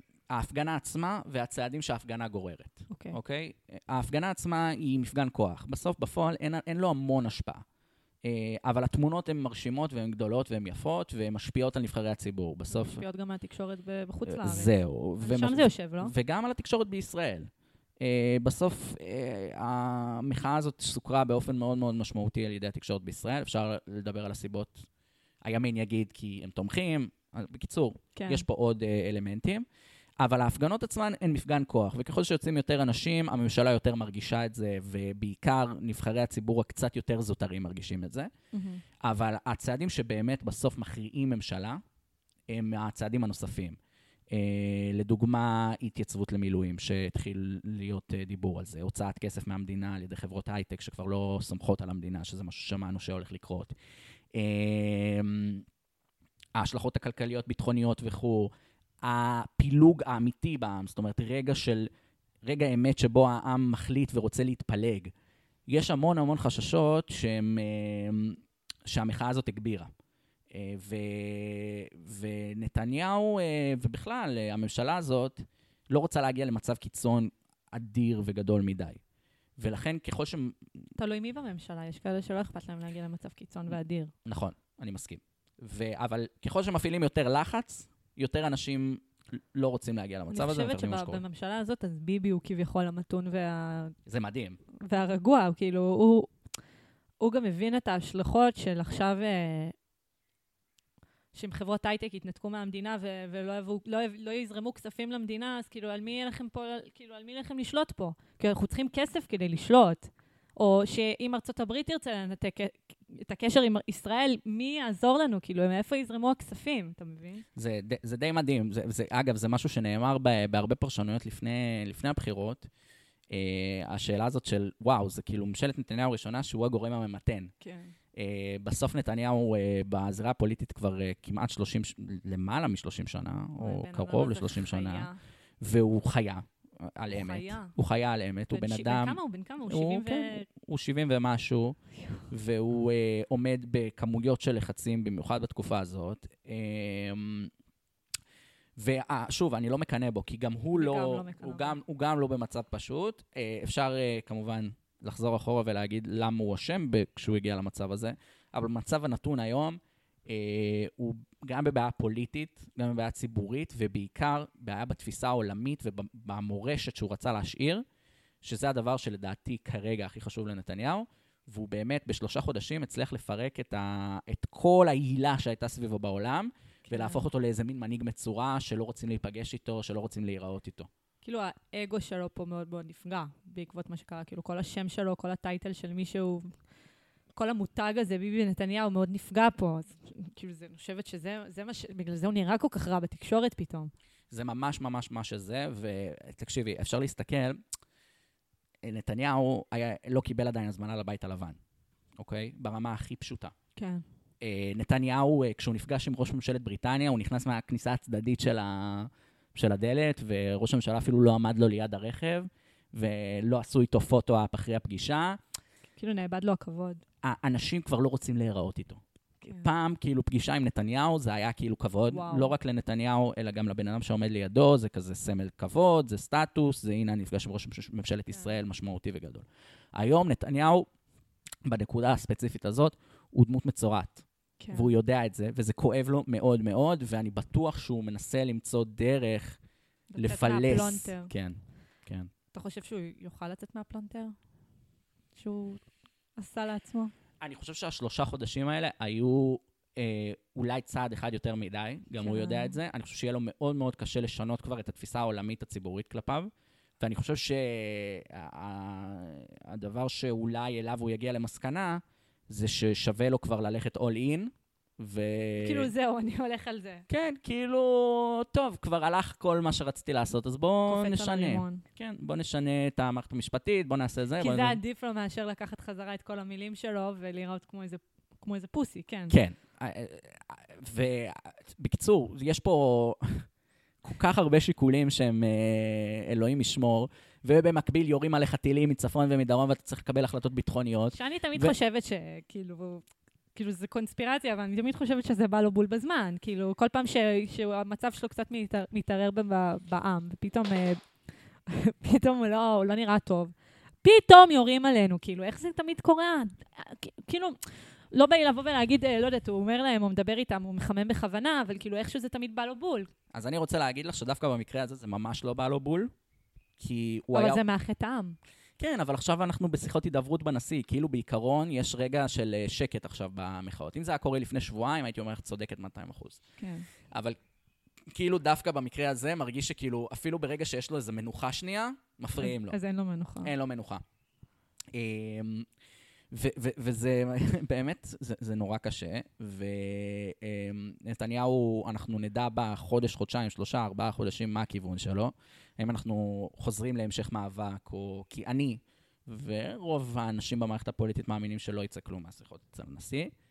אה, ואז באמת ההחלטה תחזור לשולחן של נתניהו, מה לעשות עם אה, המהפכה המשפטית הזאת ש... מה אתה חושב שיהיה?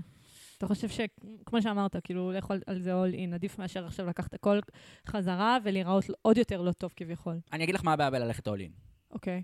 אה, הבעיה שזה מתפרק. כי אה, אה, נתניהו יכול להישאר עם, אה, בסוף, והוא יודע את זה, הוא יכול להישאר עם שינוי במערכת המשפט, אבל בלי עם. בדיוק. כן. או בלי אנשים שתומכים בישראל, שזה לדעתי אפילו יותר גרוע מכל ה... אני חושבת שלא אכפת יותר מזה שמחוץ למדינה תומך בעם, מאשר האזרחים עצמם. כן, ויש מדינות, אבל כמו פולין והונגריה לצורך העניין, שכאילו התמיכה בעם בצעדים האלה היא כל כך משמעותיים, ש... וההכנעה של האופוזיציה והשליטה במוקדי הכוח ו- וכל הדברים האלה, שאפשר לעשות את זה ועדיין להשאיר מדינה יחסית מתפקדת. בישראל, בסוף, בפועל, אה, מתנגדי הרפורמה הם א' רוב. אנחנו כרגע. רוב מתנגדי הרפורמה? ר- מה מה האחוזים הסקרים, עומדים? לפי הסקרים, מתנגדי הרפורמה הם רוב בעם ישראל כרגע, משהו כמו 60-40. אה, באמת? זה, זה כרגע המצב. יש זה, הרבה- יש הרבה אה, ביביסטים שהם עכשיו נגד הרפורמה. כן, כאילו, יש, יש הרבה אנשים שכאילו, זה לא מה שהם חשבו שיקרה, זה לא מה שהם רוצים שיקרה. כן. הם, רואים את הרחובות והם לא רוצים את זה. אתה חושב שסתם היפותטית, נגיד עכשיו היינו נכנסים לעוד בחירות, מה, כאילו, איזה, איזה תמונה הייתה מצטיירת? אה, אי אפשר לחזות בחירות, אפשר אבל להסתכל בסקרים. סתם, אוקיי, נגיד. אפשר להסתכל בסקרים ולראות שהממשלה הנוכחית ב, בשלושה חודשים עברה מ-64 מנדטים ל-54 מנדטים. שזה מסביר לך פחות או יותר את רגשות הציבור. גם הממשלה יודעת את זה, וגם האופוזיציה יודעת את זה, והאופוזיציה מאוד תשמח לצאת לבחירות בשלב הזה. כן. אה, ולכן גם הערכות שהשיחות בבית הנשיא לא יישאו אה, פרי, כי באמת לאופוזיציה אין אינטרס אה, עכשיו להתפשר בצורה משמעותית, כי באמת היא בעמדת כוח משמעותית. ולכן אה, יש אה, רק, אה, רק, זה רק מה שנקרא העתיד יגיד, כי... כי אתה חושב ש, שנתניהו איבד את רוב התומכים שלו? כאילו, הרבה אנשים ש... לא, לא, זה אני לא? בטוח שלא. כאילו, כן. זאת אומרת, יש, לגוש הימין וגם לרפורמה יש תומכים מאוד מאוד משמעותיים בציבור. אה, 30, 40, 45 אחוז מהציבור שתמיד יהיו איתם, אפשר לדעת עד לאיזה קיצון זה ילך וזה, אבל אסור להקטין מרמת התמיכה שיש גם לרפורמה וגם לממשלה הנוכחית. כן. זה, זה אסור, אסור להגיד אנחנו רוב וזהו. כמו שהם הם אומרים עלינו לפעמים. כן. אה, אסור ליפול בזה. כי הנה, אה, היו בחירות, ניצחו 64, אבל תראי את הכוח של מי שהפסיד את הבחירות. כן. הוא עושה פה אה, באמת את אחת המחאות הכי גדולות שהיו אי פעם בישראל, ואולי אה, אחת מהגדולות שהיו בעולם. אה, כי בסוף, אה, בהרבה מדינות בעולם אין אה, צבא חובה, ואין את האופציה להגיד שזהו, אנחנו לא מגנים על המדינה יותר. כן. וזה כלי שהשתמשו בו, שהשתמשו בו במחאה הזאת, וזה ממש ב, ברמת המחאות, זה כלי ניוקליר, זה להגיד, זה להגיד, אנחנו לא נשרת אה, את המדינה הזאת יותר, אנחנו מתנתקים ממנה. כן. ובישראל, בגלל שהמדינה כל כך תלויה באזרחים, יש אופציה כזאת. שיש בהרבה לנו מדינות- אותו כוח לבוא מנגד ולהגיד, "אנחנו- אתם לא, אתם לא תעשו מה שאנחנו רוצים, אנחנו לא נעזור, כאילו, לא נהיה במערך של הצבא. כן, כי תחשבי, בכל מדינה אחרת בעולם, הצבא הוא לא כזה חזק. הצבא, לא צריך אותו כל כך. הצבא הוא לא חובה. כן. הצבא, אנשים עובדים בו, אז מה, הם יתפטרו? אוקיי, אז כמה יתפטרו? כן. ואוקיי, אז אתה משלם מיסים, אז אם לא תשלם מיסים, תיכנס לכלא. כאילו, זה, זה רמת האיומים שיש לך על המדינה. אבל, ביס- אפשר, אבל, אבל, אבל כן אני ראיתי, נגיד, בחדשות, שאמרו שמי שלא הולך להגיע למילואים, נגיד לטייסים, אז יפטרו אותו. מצוין. נו. אבל אז הצבא יישאר בלי טייסים. אה, אז עדיין זה לא באמת עוזר להם. במקרה של הצבא, להבדיל ממס הכנסה, שאת יודעת, בסוף אה, בן אדם, כמה הוא יסבול כבר רק בשביל לשלם מס. בישראל, בן אדם שלא ירצה להיכנס למטוס ולהפציץ מדינות אויב, לא ייכנס לא למטוס כן. אלא למדינות אם אויב. כן אה, יכריחו אותו. גם אם, כמה אתה יכול להכריח? איך אתה תכריח אותו? הוא לא רוצה. מה אתה תעשה? אתה תכניס אותו לכלא? לא, אתה רוצה, כן. אתה רוצה, אתה רוצה אפשר, טייס? אפשר, אפשר לעשות דברים כאלה, אתה לא? רוצה טייס שנכנס למטוס רק כי אתה מאיים להכניס אותו לכלא? אתה ממש לא רוצה טייס יש כזה. מדינות שהן ככה פועלות. אבל המדינות האלה נכשלות. כן. המדינות אין להם צבא חזק. כן. המדינות האלה זה לא מדינת ישראל. המדינות האלה כבר מתפרקות מבפנים. מדינה שהדרך היחידה בה שטייס ייכנס למטוס היא לאיים עליו בכלא, זה כבר מדינה שמזמן נפלה. כן. כבר מדינה שהיא מזמן לא, אין לה את המרקם החברתי. מדינה, מדינה טובה, כאילו, שיש לה צבא חזק, זו מדינה שהאזרחים בה רוצים לתרום למדינה.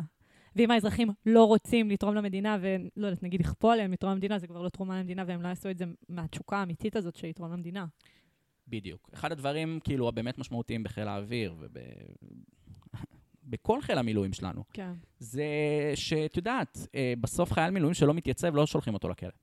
אין דבר כזה. אני לא מכיר תקדים כזה ש, של אה, שליחה לכלא של חייל מילואים שלא מתייצב.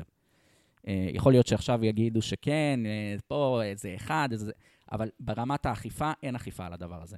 ובכל זאת, בכל מבצע, מלחמה, אנשים חוזרים מחו"ל כדי לחזור למילואים. כן, זה עוצמתו של צה"ל, זה עוצמתו של המדינה שלנו, של האזרחים. של האזרחים, של, של, של כולנו. כאילו, אוקיי. בסוף זה הדבר שמחזיק אותנו. ברגע שזה נעלם, אין כלום. אין כלום. עכשיו, דיברנו רק על הצבא. תחשבי על הכלכלה, שזה בדיוק אותו vibe. כן, הייטק, ההייטק שמחזיק את המדינה שלנו, שהוא באמת איזה 30-40 אחוז מהכלכלה שלנו, אם הוא לא נמצא בישראל, אם הוא עוזב את ישראל, בסוף הרבה חברות הייטק נשארות בישראל, על אף המיסים הגבוהים, על אף... כי הם אה, אוהבים זה. את המדינה. כן, כי הם רוצים לחיות פה, כי זה הבית שלהם. ביום ש... עוד פעם, יש את הנתק הזה, אז הלך. כאילו, ו... ו... ו... ומבינים את זה. אני חושבת, אני כאילו, אני חייבת להגיד לך שזה זה איפשהו מאוד מרגיע אותי לשמוע שכמה כוח יש לנו כאזרחים, אם זה באמת בכלכלה ואם זה בצבא, ש, שביבי לא יכול באמת לעשות מה שהוא רוצה, כי הוא, אולי הוא כן יכול, אבל יהיה התנגדות מאוד מאוד חריפה מהעם, שתשפיע גם על היכולת שלו בכלל לשלוט פה, כי אם לא יהיה לו על מה לשלוט, אז על מה הוא ישלוט? הוא רוצה מדינה טובה לשלוט עליה. את יודעת איך קוראים לזה? איך קוראים לזה? איזונים ובלמים. זה איזונים ובלמים אזרחיים. כמו שבכל מערכת uh, שלטון, כמו שאמרנו קודם, בתחילת הפרק, יש גם ל... ולאזרחי ישראל יש כוח מאוד מאוד גדול מול הממשלה שלהם. יש איזונים ובלמים. Uh, ואח... ולכן הרבה ימנים יגידו לך, הנה, תראי את המחאה הזאת, תראי איך שיניתם החלטות ממשלה, מה אתם צריכים את בג"ץ? אתם משנים לבד. לא, אבל לא, לא, זה לא טוב להגיע למצב כזה, בדיוק. שאנחנו הולכים ברחובות ואנשים לא עובדים עכשיו שבוע, או שבועיים, או חודש. ה- המצב של אה, מדינת ישראל 2023 זה מצב של אמ, החלטה. אמ, כנראה שהשנה, שנתיים הקרובות, ממש יעצבו את פני המדינה. אוקיי, אז עכשיו עם ה... מה שהשארת אותנו, האם יש מה להיכנס לפאניקה? האם פאניקה היא מוצדקת? האם היא גורם שעת תקשורת שמלחיץ אותנו? האם, כאילו, מה אתה חושב? תראי, אה, מה קודם כל, מה זה פאניקה? מה, פאניקה, שאתה בחרדה על הקיום של, שלך כאזרח במדינת ישראל דמוקרטית. אז כן, יש מקום לפאניקה. כאילו, יש מקום לפאניקה ברמה הפשוטה שיש כמה חוקים בישראל שאם הם עוברים, אנחנו במשחק שונה לחלוטין. אה, זה, והחוקים האלה כבר על השולחן. זאת אומרת, אם סט החוקים שאמרתי קודם, שהממשלה מציעה, יעבור כמו שהוא, אנחנו בסיפור אחר לגמרי, אנחנו במדינה אחרת לגמרי, ואנחנו נצטרך אה, אה, במצב הנתון הזה להבין מה עושים. אבל בצד השני, אה, מה שקרה פה בחודשים האחרונים, זה שהוקם כוח משמעותי שמייצג את התחושות של המיעוט בישראל. כן. אה, הוא יכול להיות רוב ביחס לרפורמה, אבל הוא מיעוט ברמה הליברלית, ברמת תפיסות העולם, ברמת התחושות. אה, המדינה הופכת יותר ויותר שמרנית, יותר ויותר דתית, אה, והיא תמשיך כך בגלל הדמוגרפיה. אני חושבת שזה גם טבעו של, של כל העולם, שכל פעם שיש uh, התקדמות מסוימת, תמיד ילכו אחורה. כאילו, זה, זה, זה ככה כל הזמן קורה לאורך כל ההיסטוריה. כאילו, הי- היינו מדינה מאוד uh, פרוגרסיבית, ברור שאנחנו עכשיו נלך אחורה, כאילו, זה חלק מכל מה שקורה. תמיד מתישהו הימנים, יתרבו, הימנים הדתיים יתרבו, וירצו שינויים שהם יותר דתיים. כאילו, זה קורה גם בארצות הברית, זה קורה בכל מדינה. כן, וההבדל בישראל זה שבאמת הכוחות האלה הם גדלים באופן יותר גדול. כאילו, בישראל בסוף, אה, אם לפני 20 שנה הם היו, אה, החרדים היו משהו כמו 12 מנדטים, היום כבר 20 מנדטים, עוד 30 שנה הם יהיו 30 מנדטים. כן. זאת אומרת, ישראל ברמה הזאת, היא כבר, היא כבר במקום אחר. עכשיו, למה אני אומר שהשנתיים ושלוש האלה הן משמעותיות? כי הן משמעותיות ברמה של הציבור הליברלי שנלחם על המקום שלו במדינה החדשה. שבישראל החדשה והשמרנית והדתית, האם לציבור הליברלי יש, ב- יש לו מקום במדינה הזאת? כי אני חושבת שבאיזשהו אופן אין כל כך... אין כל כך ברירה, כאילו בסוף זה, הם, הם רוב, מה נעשה? זה דמוקרטיה, כאילו הם, הם הולכים להיות רוב, אז פשוט אתה אומר שאנחנו צריכים למצוא את הדרך הליברלית להתקיים יחד עם הרוב הדתי הזה. בדיוק. ואני חושב שזה לב-ליבו של המאבק. כאילו, בסוף יש את הרפורמה המשפטית שהיא כאילו מגלמת את החשש, אבל החשש המשמעותי הוא שיש פה מיעוט שהולך ונהיה יותר ויותר מיעוט עם הזמן, שמרגיש שהוא נמצא תחת, אה, אני אגיד מילה אגרסיבית, אבל כאילו תחת דיכוי. והוא רוצה לעצור את הדיכוי הזה. הוא רוצה, יותר מלעצור את הדיכוי הזה, הוא רוצה להבטיח שלא יהיה לו דיכוי בעתיד. אתה חושב שיש אפשרות כזאת? לחיות אה, אזרחים ליברליים אה, שהם המיעוט לצד הרוב הדתי, הקיצוני? אנחנו עוד מעט נגלה. כאילו, אני לא חושבת, אני כאילו, אני לא, אני לא רואה סיטואציה כזאת. אני כן רואה סיטואציה כזאת. אה, אני כן יכול לדמיין איך המדינה מתפקדת ככה, אה, אם אה, תהיה הבנה אה, של הצד השני וגם של הצד שלנו על אה, הסדרי הכוחות החדשים. אה, כי בסוף... כי אה, הם לא רואים, הם לא חושבת, אני חושבת שהם לא רואים את המדינה מתקיימת גם בלעדינו, כי אנחנו לב-ליבו של, בלעדינו, ב, בלי המיעוט, כי אנחנו לב-ליבו של הכלכלה, או של האלה שמתגייסים לטיס, או לכל היחידות הכי מובחרות של צה"ל. זה לרוב אנשים שהם יותר במפ, בצד השמאל של המפה. כאילו, אני טועה? את, את צודקת, וזה לב-ליבו של המחלוקת. הם גם יגידו לך איך הגענו למצב הזה, כי שנים אתם משקיעים רק בצד הזה, אתם מקפחים אותנו, והנה, תראו מה קרה. אה, זה ו- כאילו מיעוט ששול, ששולט ב, בנתח מאוד מאוד חשוב במדינה. נכון, ואז הם יגידו לך, מה, איך הגענו למצב הזה? כי אתם במשך שנים שלטתם, נתתם רק לעצמכם כוח, והנה, עכשיו כשאתם מאבדים את הכוח הזה, אתם uh, מתעצבנים ושורפים את המדינה. שוב פעם, בכל טיעון כזה יש טיפה של אמת, וחייבים להתייחס לטיעונים כאלה, נכון. כי אה, אם לא נתייחס אליהם, זה, אז זה אנחנו לא שונים מאף אחד אחר. בדיוק. ובמקרה הזה גם באמת יש אמת בזה. עכשיו, הציבור הליברלי בישראל, כן, הוא מחזיק במוקדי הכוח, הוא העשירונים היותר עליונים של הכלכלה, הוא מתגייס יותר, הוא ממש שולט בכל מוקדי הכוח, אבל זה גם בדיוק למה הימין מרגיש כל כך רע במדינה, מפוקפח. וכל כך uh, כואב לו, וכל כך כן. הוא רוצה את השינויים, כי הוא מרגיש שאת יודעת, הוא מנצח בבחירות, ובסוף לא, לא באמת שולט. Uh, וזה גם, ההפגנות האחרונות מוכיחות לו את זה, כאילו, כביכול. Um, אז צריך להבין את זה. צריך להבין את זה, ואני או לא... שהמיעוט הזה יעזוב את הארץ. זו כבר שאלה אחרת. תראי, אני חושב שאנשים קצת שכחו, ופה אני אכנס רגע קצת ברמה האישית, אנשים קצת שכחו למה אנחנו פה בכלל. אה, אנחנו כאילו כל כך בטוחים בתוך המדינה הזאת, שאנחנו מרשים לעצמנו לריב אחד עם השני, ולצעוק ולצרוח, ו- ו- ובאמת לעלות לטונים נורא נורא גבוהים. אבל להיות יהודי בעולם זה לא כיף. ועל אף שעושים קצת uh, כיפים בברלין, ופתאום uh, ליברליות, את לא יודעת מה יהיה עוד 20 שנה, ואת לא יודעת מה יהיה עוד 30 שנה, גם בברלין, כן. וגם בצרפת, ובכל מקום אחר. להיות יהודי, בסוף אתה בטוח, ואתה יותר מוגן כשאתה נמצא בטריטוריה שלך. בטריטוריה שלך, בבית שלך. Uh, ואנחנו כל כך בטוחים בבית הזה, ברמה הביטחונית וברמה של, של, של חוסר, שאין איומים חיצוניים כלפינו, שאנחנו פשוט uh, uh, רבים עם עצמנו. כן. ואני לא אומר שזה לא... אין מה לעשות, זה מה שיקרה. כאילו, בסוף גם אנחנו... אמנם עם אחד, אבל אנחנו קצת שני עמים. כן. אבל בסוף יש איזושהי... יש סיבה שאנחנו פה. זה מה שאני מנסה להגיד. אוקיי, ובואו בוא נדבר קצת uh, על אקטיביזם. איך אתה חושב שהדור שלנו יכול להיות יותר אקטיבי ו- ובעצם להשפיע על המערכת הפוליטית? תראי, אני רוצה להגיד קודם כל על המחאה הזאת. Um, המחאה הזאת היא מחאה שעל אף הדור, שהדור, כאילו כביכול, הדור המ- המזדקן הוא זה שמוביל אותה כאילו כביכול, כן. יש בה המון צעירים. Uh, והיא אפילו עברה להובלה של צעירים. Um, ואני חושב ש...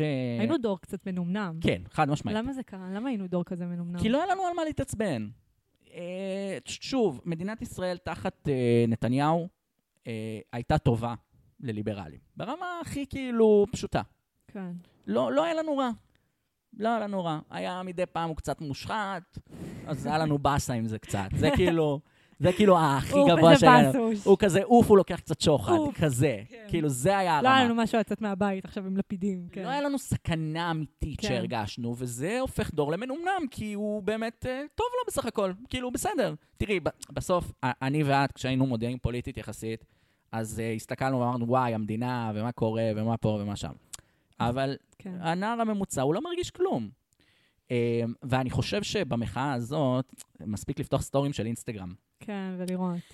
אתה ביום של מחאה, יום שבת, אתה עובר סטורים באינסטגרם, אתה רואה שכל האנשים, איזה איזה תחושת מישהו- גאווה. זה כן. מישהו מהתיכון שאתה זוכר שהוא בכלל פעיל ימין, כאילו, בתיכון, שהיה רב איתך על, אה, על אה, למה צריך להעיף ערבים, ופה ושם, אה, פתאום עומד עם אה, שלט בהפגנה. כן, פתאום הוא התעורר.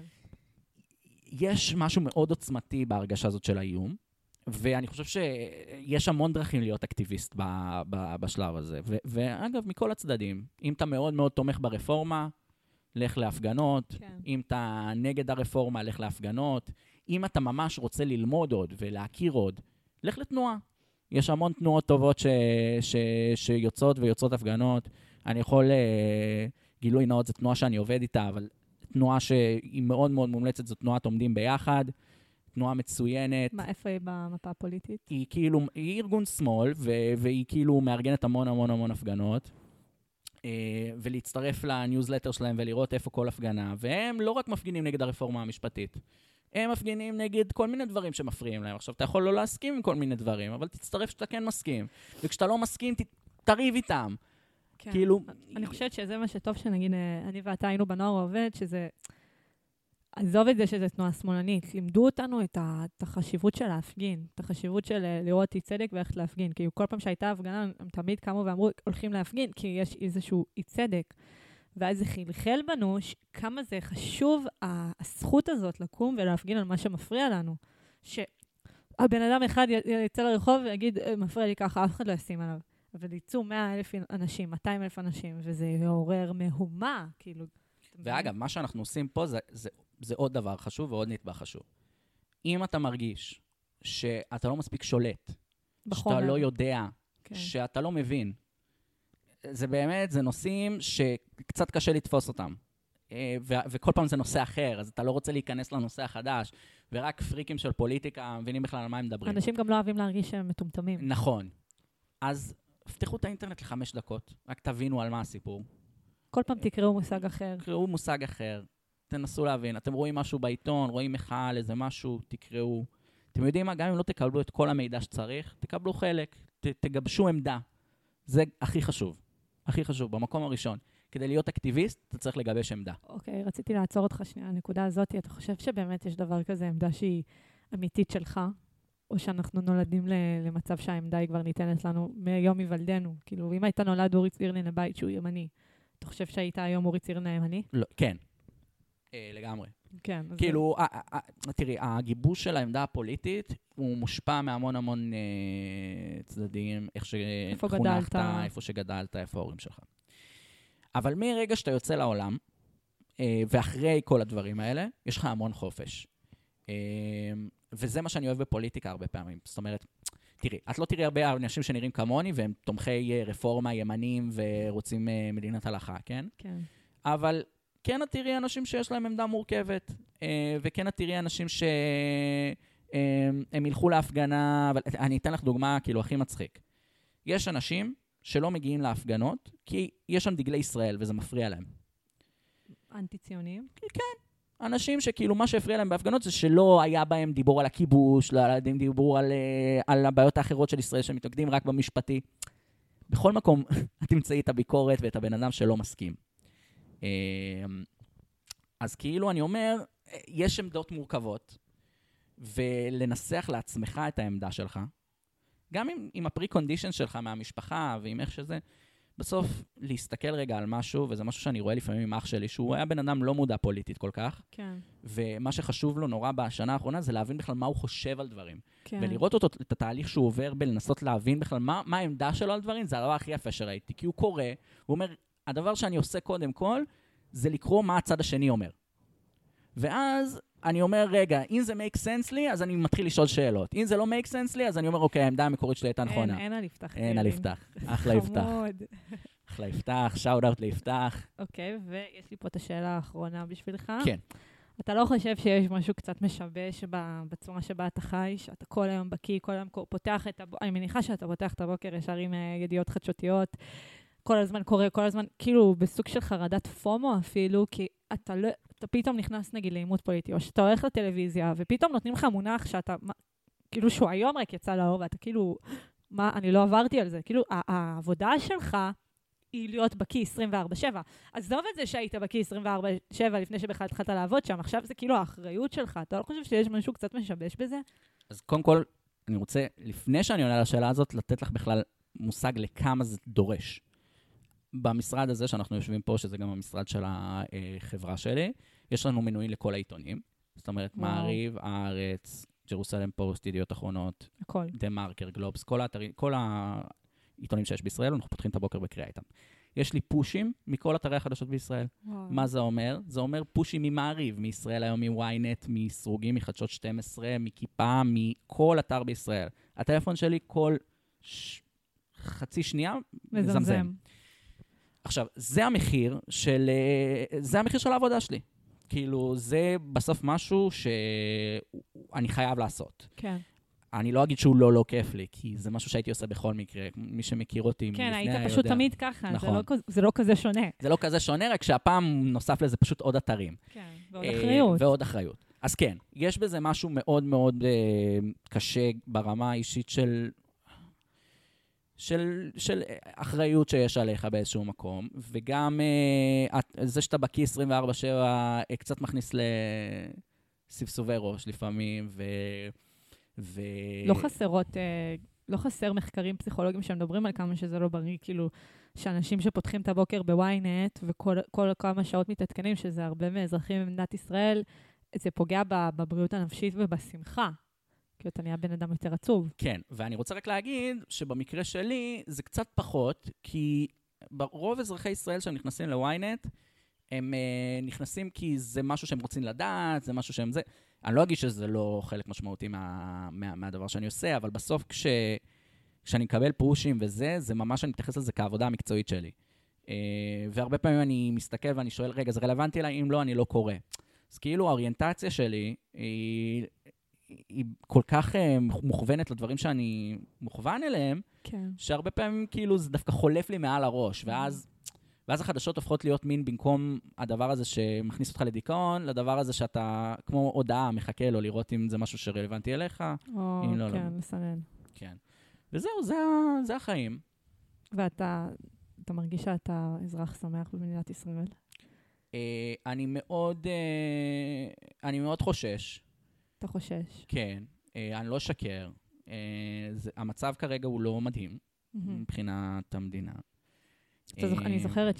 שבדיוק הייתה מערכת בחירות, אה, הגיעה הקואליציה שעכשיו מכהנת, ואני ישר הפצצתי אותך בהודעות, נכון. הייתי בדיוק בדרך ללימודים, ואני כזה, הולי שיט, היה יום שחור. כן. עכשיו שלחתי לך הודעות, מה יהיה ומה מה צריך לעשות, והראשונות שייפגעו זה נשים, וזה, ואתה אמרת לי, חכי, חכי, הכל בסדר, כאילו, רגע, הכל כל כך דינמי. אם את רוצה, אפשר לדבר על זה דקה. מה שקרה אחרי הבחירות זה שאני לא האמנתי שהממשלה תעשה כל כך הרבה טעויות כמו שהיא עשתה. כאילו... אתה אומר, אם לא הייתה זה סיבה לדאגה, עכשיו יש סיבה לדאגה. כן, אני אומר גם אפילו הטעויות ברמה, ברמה הטכנית, כאילו להציג את התוכנית הזאת שבוע אחרי ההקמה, כאילו כל הדברים האלה כן. שהם כאילו, הם פשוט רצו. עכשיו, כן. אפשר להסתכל על זה מהצד הרע, שכאילו, וואי, הממשלה הזאת היא תעשה הכל. מצד שני, תראי את ההתנגדות האזרחית ואיך הכל וואי, נעצר. אני חייבת להגיד שאני מה זה גאה בכל האזרחים שהתנגדו, שיצאו לרחובות. זה, זה איפשהו מאוד מאוד מגבש, כאילו, אני מתהלכת שם ברחוב, ואני נמלאת בתחושה כזאת אופורית של כאילו, איזה כיף זה לעשות משהו למען, למען העתיד של, שלנו, של הילדים שלנו. זה, זה, כולנו עם אחד, כולנו מגובשים. בסוף, ברור שזה לא כל העם, ויש אנשים שמאוד מתנגדים ולא רוצים את זה, כשבכלל נלך להפגין, אבל זה, זה איפשהו מאוד מאוד ממלא. כאילו, זו תחושה שהיא, שהיא חשובה כעם אה, שנילחם על המדינה שלנו, מה שאתה אומר, שהרבה שנים היינו מנומנמים, הדור שלנו. לא היה לנו מאוד אכפת, כאילו התגייסנו לצה"ל, ויש אנשים שהתגייסו לצה"ל, ואני זוכרת שהיו בחירות, והם אפילו לא בחרו כלום, כי הם אמרו, ואותי זה היה כאילו, what the fuck, אתם, אתם, מתגייס, אתם משרתים בצבא שהוא תחת הממשלה, אז איך אתם לא, את, אתם תצטרכו לעשות פעולות שהם יבחרו שאתם צריכים לעשות. אז איך אפשר להיות שאנן? אז אני חושבת שעכשיו כמות השאננים ירדה ברמה טוטאלית, כאילו זה אפילו איפשהו לחץ חברתי, כאילו אתה חייב לקבל החלטה, או שאתה תומך או שאתה לא תומך, ואנשים שלא יוצאים להפגין, אני שומעת את השיח עליהם, כן, הוא לא יצא להפגין, כן, מה, כאילו מה, מה נסגר איתו? כשאנחנו שופטים אנשים שלא עושים את זה, אז יש גם פה את האספקט של הלחץ החברתי של אתה חייב להחליט, תתעורר על החיים שלך, בין אם, אם זה לשם או לשם, תקבל החלטה, תקום בבוקר ו... שיהיה לך אכפת, כאילו, האדישות הזאת היא, היא, מה שתהרוג אותנו, תהרוג את המדינה הזאת, להיות אדיש למדינה, כאילו, זה עצם העובדה שאתה קם בבוקר ואכפת לך ממי מי שאתה וזה שאתה עובד במדינה הזאת, או לא עובד במדינה הזאת, או מתקיים, או יוצא לבר במדינה הזאת, או פשוט חי פה, אתה צריך שיהיה לך אכפת ממה שקורה. בגלל זה קשה לי מאוד עם אנשים אדישים, ואני חושבת שזה ממש מה שעורר את רוב האנשים האדישים כרגע. כן, ואני גם חושב ש... בדיוק, זה בדיוק מה שאת אמרת, ואני חושב שההתעוררות הזאת היא הניצחון של המחנה הזה כן. אה, אל מול המחנה השני. זאת אומרת, אתה חושב שפחות התעוררו מהצד השני הצעירים שם? אני חושב שההתעוררות שלהם כבר הייתה ערה. ואני חושב שאנחנו היינו מנומנמים. כן. אנחנו, אני מדבר על האנשים הליברליים בישראל, אלה כן. שחוששים מעתיד שמרני ודתי יותר. אה, ואני חושב שהמחאה הזאת עוררה מחנה שלם שנלחם לא רק על הרפורמה המשפטית, על אף שזהו, ה, כמו שאמרנו קודם, זה ה... טיב המחלוקת. כן, זה כאילו הדבר שרבים עליו כרגע, אבל בסוף המחאה הזאת היא, היא להבין, היא היא גם לתת מסר לשלטון החדש, כן. שיש פה אה, מיעוט שנלחם כרגע על זכויותיו בתוך המדינה הזאת, אה, אבל גם המיעוט הזה, ואני אומר את זה בצד השני, צריך להבין שהוא מיעוט. כן. אנחנו נצטרך לה, לעשות את השיפט, כדי שאם נוכל להמשיך לחיות פה ביחד, השיפט שיצטרך להיות במשך, בשנים הקרובות, היא שהמיעוט. אבל איך אתה אנחנו- יכול להתכוון למיעוט שאתה אומר שיש 60 אחוז מתנגדים? אה, אה, לרפורמה הספציפית הזו, וזה גם למה חכם לעשות את המחאה סביב הרפורמה, כי באמת יש תמיכה גדולה בעם. אבל כשאתה אבל- מתכוון למיעוט, אתה מתכוון נגיד לשמאל, אני מתכוון לאנשים... ליברלים. כן, אני מתכוון לאנשים חילונים, חילונים. ליברליים, כן. אה, מתקדמים, עם אה, דעות מערביות, כן. אה, שבישראל הם הופכים לאט לאט למיעוט, ומולם יש גוש אה, שמרני, אה, דתי יותר, אה, עם תפיסות שונות לחלוטין. אה, ושוב, הדרך היחידה לחיות פה ביחד, ו... ו ובכלל לנסח איזה משהו שמתקרב לאיזשהו חיים משותפים, היא ההבנה של סדר החיים החדש. אה, כי כנראה, כנראה, מבחינה דמוגרפית, אם לא ישתנה משהו ממש ממש משמעותי, הציבור הזה הולך להיות מיעוט, כן. והוא יצטרך למצוא את הדרך גם לייצר שיתופי פעולה פוליטיים חדשים, או פשוט אה, להילחם על זכויותיו כמיעוט. כן. Um, אני חושבת שנגענו בכל הנקודות. אני חושבת שזה... אני לגמרי הושרתי מהשיחה הזאת. עם כמה שחשבתי שאני יודעת, אני עכשיו יודעת הרבה יותר, ואני בטוחה שיש מאזינים שעכשיו מקשיבים לזה ואומרים כאילו, וואו, אני לא ידעתי את זה, ו... ואני חושבת שזה היה סוג של כזה מילון מושגים שאחר כך אפשר להשתמש בהם, כי בסוף, עם כמה שבסוף אני ואתה חולקים אה, דעות משותפות, בסוף לכולנו אכפת מהעתיד של המדינה הזאת. זה לא שאנחנו רוצים אה, לקדם אה, אוכלוסייה, את האוכלוסייה שלנו, רוצים לחיות פה בשלום, רוצים לחיות פה באהבה. השנאה שיש ברחובות היא לא שנאה שהיא כיפית לאף אחד, לאף אחד. גם, גם אם יהיה מיעוט שהוא שנוא, זה לא יהיה טוב להם. כאילו, בסוף, כמו שאמרנו, על המיעוט הזה יש הרבה עמדות כוח, אז כאילו, בסוף צריך ללמוד לחיות באיזשהו שיתוף פעולה, זה חשוב. אה, וזהו, אורי רוצה להגיד עוד משהו? תודה שאירחת אותי, תודה שהזמנת. ניסינו בכיף. לעשות את זה כבר תקופה, ועכשיו הצלחנו. נכון, נכון. אז תודה לכם, מאזינים. האמת שטוב שחיכינו. למה? אה, בגלל כי הטיימינג? הנה, תראי, נכון. יצא לנו לדבר על דברים אה, ברומו של עולם. נכון. אז uh, תודה רבה, ותודה למאזינים, שיהיה לכם אחלה של יום, אנרגיות חיוביות, אהבה, חינ- אהבת חינם. יאללה, חברים, ביי. ביי. Bag in the cup, add it up, add it up.